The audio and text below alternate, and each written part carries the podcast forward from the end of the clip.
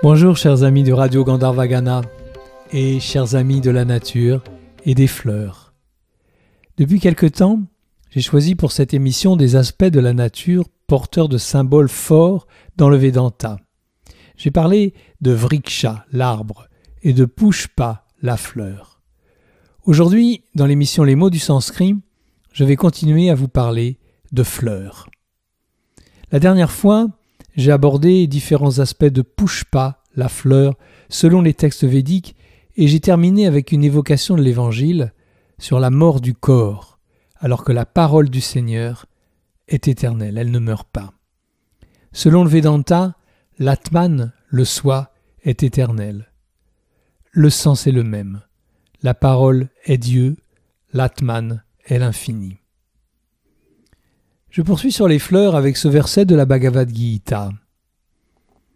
Quand le maître de l'âme individuelle obtient un corps, et aussi quand il quitte un corps, il s'en va, et emporte les sens et le mental, comme le vent emporte les parfums des fleurs. Bon, il est vrai qu'avec cette traduction je triche un peu, car les fleurs ne sont pas citées, mais le texte dit littéralement Le vent emporte les parfums de leur réceptacle c'est-à-dire de leur source. Or la source du parfum, ce sont les fleurs. Dans ce verset, Krishna parle du corps subtil qui survit à la mort du corps physique. Le maître de l'âme individuelle, c'est le Seigneur Ishwara, qui s'est incarné dans un corps physique. Stula Sharira. Il est le Jiva, le Jiva Atman, disons l'âme individuelle, bien que la traduction par âme ne soit pas tout à fait exact. Le corps subtil, Sukshma Sharira, constitué par l'essence, le mental, l'ego, la buddhi, s'en va, et est emporté ailleurs comme le parfum est emporté par le vent. Le mot utilisé pour parfum est le mot sanskrit ganda. Mais ce qui est évoqué ici rappelle plutôt le mot vasana, dont le sens propre est aussi le fait de parfumer c'est cette essence subtile, c'est ce qu'on appelle les impressions, les impressions mentales. Le parfum d'une fleur, comme l'âme, quitte un corps qui meurt, il est emporté ailleurs par le vent et se dépose dans un autre corps, pour l'habiter un certain temps. Dans une Upanishad mineure, la Maha Upanishad, on trouve un très joli passage qui parle de la fleur comme symbole. Comme la lumière, là où se trouve une lampe, comme le jour, là où se trouve le soleil, comme le parfum, là où se trouve une fleur, ainsi il est un monde où se trouve la conscience. Et tout ce qui est visible l'est grâce à la lumière d'une lampe. Le jour n'existe que parce que le soleil brille. On ne peut sentir un parfum que parce que des fleurs le répandent. Autrement dit, il n'y a pas de lumière sans une lampe qui la diffuse, il n'y a pas de jour sans le soleil qui l'éclaire, il n'y a pas de parfum sans les fleurs qui le diffusent. De même, il n'y a pas de monde sans la conscience qui l'imprègne. Et à l'inverse, dès qu'un parfum est présent, il vient d'une fleur. Donc dès que le monde est manifesté, il est l'expression de la conscience. Ainsi, pas la fleur, trouve sa place comme symbole aussi bien que la lumière ou le soleil. C'est pourquoi on utilise tant de fleurs dans les rituels. Je reviens sur le très beau mantra sur Pushpa qui est chanté lors de la puja et que j'ai déjà cité dans l'émission il y a deux semaines. Om, Pushpe, Pushpe, Maha Pushpe, Supushpe, Pushpa Sambhave, Pushpa Chavaya Kirne, Cha Umpat Swaha que ces fleurs soient purifiées, les petites fleurs, les grandes fleurs, les belles fleurs, les bouquets de fleurs, la multitude de fleurs répandues. Ces fleurs qui vont être offertes à la divinité pendant le rite sont purifiées par ces paroles. Parmi ces fleurs, peut-être y en a-t-il que nous aimons, d'autres que nous n'aimons pas, et que nous pourrions considérer comme porteuses de négativité. C'est pour ça qu'on chante le mantra. Le mantra libère le bhakta, celui qui réalise l'adoration rituelle. il le libère des forces négatives éventuelles suscitées dans son mental par certaines fleurs. Alors, ces fleurs et tout ce qu'elles symbolisent deviennent pures et sacrées grâce à des bija mantras comme Oum et Pat. Ces bija mantras sont comme des semences, des graines qui germent au fond de notre être pour peu qu'elles y trouvent un terreau favorable. Elles deviennent ce que nous avons de plus sacré à offrir, aussi sacré que notre cœur où elles ont germé et grandi. Et c'est cet autre mantra qui le proclame. Chitam prakalpayet pushpam. Que le cœur soit offert comme une fleur. Nous offrons notre cœur comme nous avons offert des fleurs. C'est l'acte d'adoration totale, la bhakti.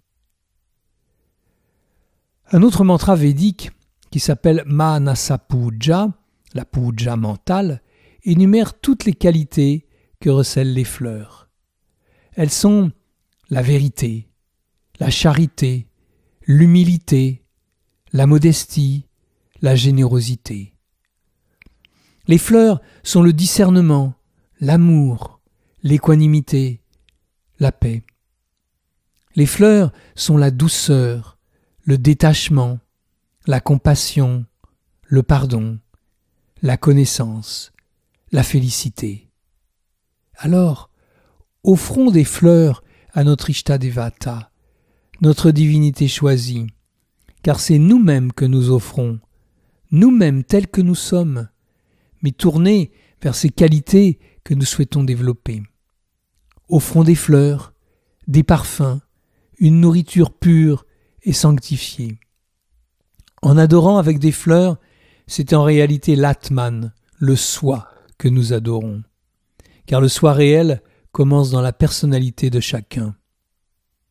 N'oublions pas que l'infini est dans Riddhaya, l'espace de notre cœur, où nous pouvons visualiser une fleur, une fleur que nous aimons.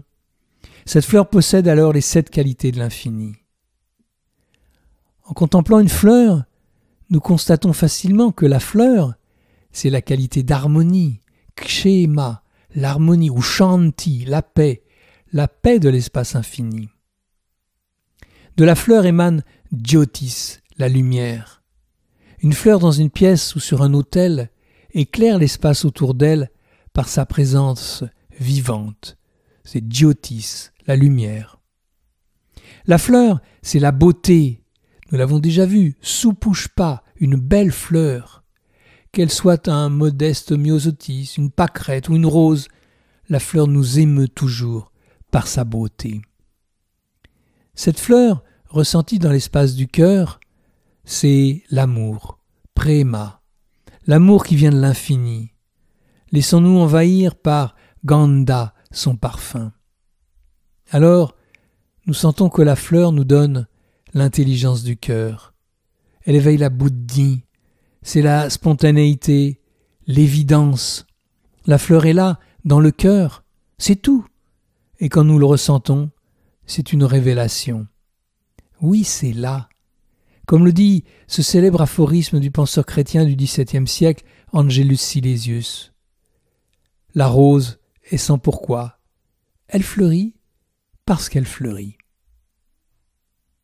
Alors, la fleur de la bouddhie nous conduit à la fleur de gnana, la connaissance et la sixième qualité de l'infini quand nous sommes présents, intensément présents à Ridaya Pushpa, la fleur de notre cœur nous ouvre à la réalité infinie. Et nous vivons alors un pur instant d'ananda, la félicité. Les sept qualités de l'infini sont contenues dans cette fleur.